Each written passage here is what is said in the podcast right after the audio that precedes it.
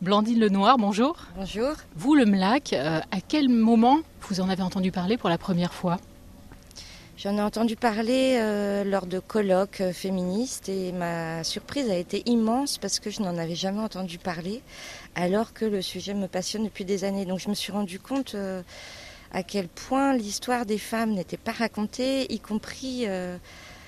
Enfin, c'est un mouvement tellement important, on leur doit tellement que j'ai tout de suite eu envie de partager le plus possible euh, cette histoire avec euh, tout le monde. Quoi. Et vous avez su tout de suite que ce serait un film de fiction? Oui, j'avais envie d'en faire une fiction parce que c'est, j'avais envie de raconter une grande histoire romanesque euh, et de se permettre, avec un petit personnage et une petite histoire, de raconter la grande histoire.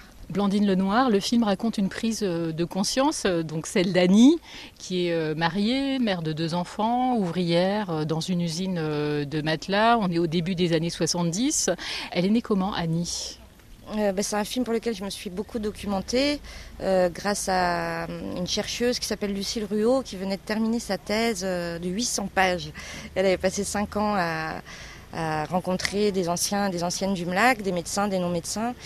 Et ce qui m'a tout de suite passionnée, c'est que il y avait une, espèce de classe de femmes qui se constituait, c'est-à-dire que c'était des ouvrières avec des bourgeoises, des médecins, des non-médecins, et tout le monde était à égalité dans la lutte. Et je trouvais ça très beau de raconter euh, l'émancipation d'une femme. C'est-à-dire que c'est une révolution euh, politique et une révolution intime en même temps. Et donc ce personnage est né de ça, d'une personne qui pense qu'elle n'est pas capable de grand-chose et qui se découvre de, de grandes possibilités avec cette lutte. Moi, mon médecin, je suis allée voir pour lui en parler. Il m'a envoyé balader. Ouais, bah moi aussi. J'ai même pas osé. Pareil. Mais oui, jusque-là, c'est les hommes qui ont le pouvoir de décider de nous mettre enceinte ou non. Alors si c'est nous, les femmes, qui pouvons choisir, et c'est la révolution. Votre euh, Annie, c'est Laure Calamy, avec qui vous avez déjà euh, tourné euh, à plusieurs reprises.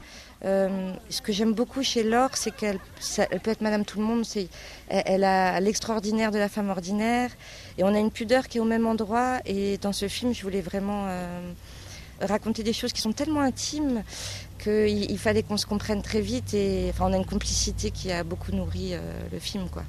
Et c'est pas évident de raconter une prise de conscience? Ça, c'est vraiment quelque chose euh, qui était très important pour euh, Axel Repère qui a écrit le film avec moi. Et moi, c'était le c'était de raconter la pensée en mouvement, euh, raconter à quel point on est plus intelligent à plusieurs. Moi, je suis militante dans un groupe qui s'appelle La Barbe, et c'est vraiment les années à La Barbe m'ont beaucoup appris. Euh, comme ça, à échanger avec les autres, à réfléchir, à bouger dans ses pensées. Et c'est très stimulant. Quoi. Blandine Lenoir, on pourrait penser qu'aujourd'hui, votre film euh, peut être vu comme quelque chose de très lointain, et puis il résonne avec l'actualité de façon tragique. C'est vrai que là, d'un seul coup, l'actualité nous rattrape. De... Enfin, je ne pensais pas du tout euh, qu'aujourd'hui, on pourrait imaginer qu'on va aller apprendre la méthode Karman à, des Américaines, mais peut-être qu'on le fera. Enfin, si on en est, si on doit. Moi, j'ai appris le geste. Hein. Maintenant, je peux, je peux leur apprendre si elles veulent. Blandine Lenoir, merci beaucoup. Merci.